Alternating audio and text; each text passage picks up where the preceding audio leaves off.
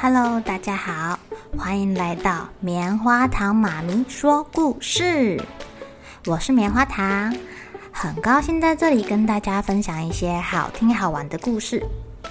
偷偷预告一下，每个礼拜五啊，棉花糖妈咪会跟大家讲一系列的原创故事。身体大公司要告诉大家，我们厉害的身体是怎么运作的哟，千万不要错过了。也欢迎小朋友在听完故事后，把你想到的画面给画下来。棉花糖妈咪会把它放在粉丝专页上面，让更多小朋友可以分享你的创意哦。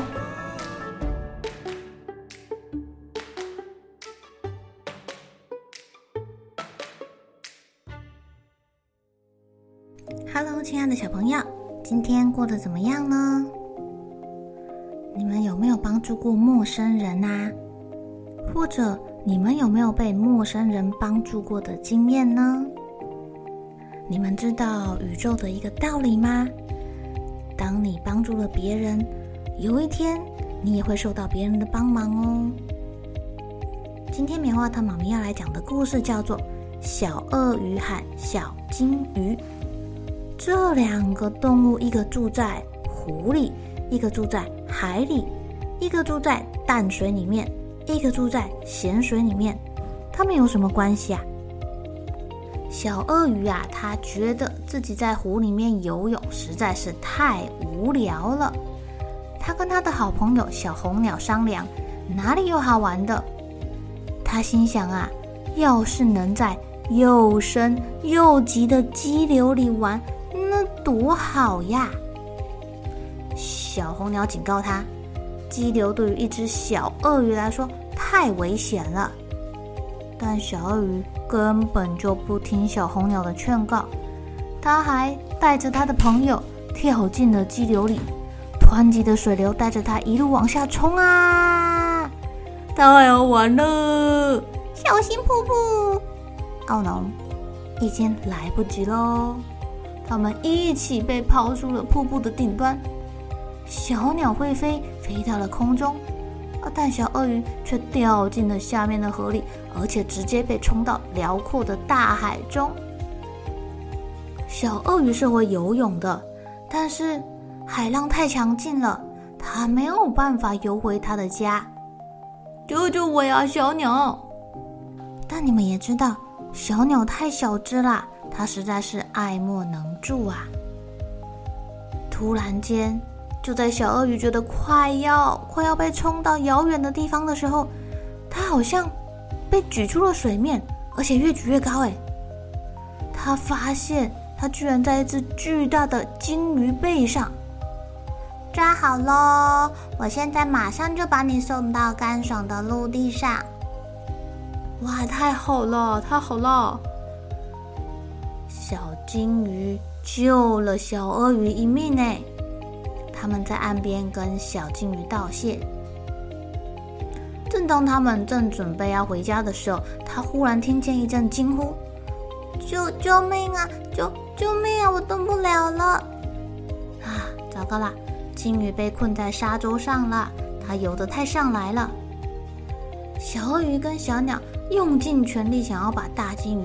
哦，不对，这个是个鲸鱼小朋友呢，他想要把它推到海里，就算是金鱼小朋友也太重了，太阳越来越热了，金鱼身上的水干了，它肚子下的水好像也越来越少了。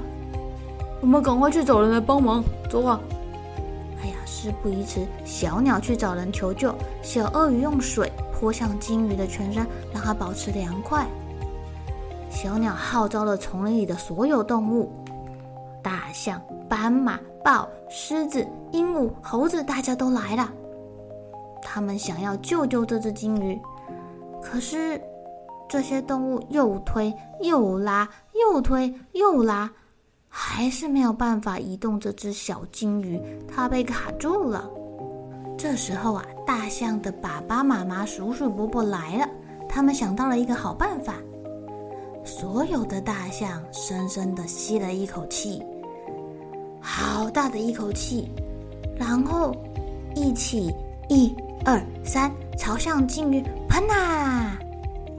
哇，这么多大象的那个气流可不是假的，他们掀起了巨大的海浪，把鲸鱼给冲下沙洲，冲进海里啦！万岁！啊，得救了，得救了，好棒哦！鲸鱼感激地挥挥它的鱼鳍，拍拍尾巴，往外海游去了。第二天啊，小鳄鱼跟小鸟平安地回到它的湖里了。呃，其实这里也不赖啦。可是我还是很好奇啊，河的另外一头不知道通往哪里呢？嘿，你别闹了。哦，我只是开玩笑的啦。小鳄鱼笑着说。但小朋友，你觉得他是开玩笑的吗？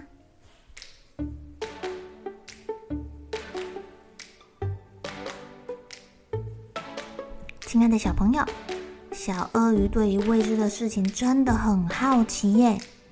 相信每一个小朋友，甚至是每一个大人也都是这样哦。我们对于不知道的事情总是充满了好奇心，好奇心可以带我们探索这个世界。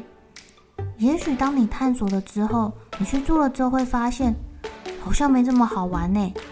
但有可能你去做了之后发现，哇，你从来就不知道这个世界长这个样子，有这么多好玩的事情。亲爱的小朋友，如果是你，你会选择去探险，还是选择用什么其他的方法来了解这个世界呢？了解你未知的事情呢？好了，小朋友该睡觉啦，一起来期待明天会发生的好事情吧。喜欢听故事的小朋友，别忘记订阅棉花糖妈咪说故事的频道。如果有什么想要跟棉花糖说的悄悄话，也欢迎留言或是写信给我哦。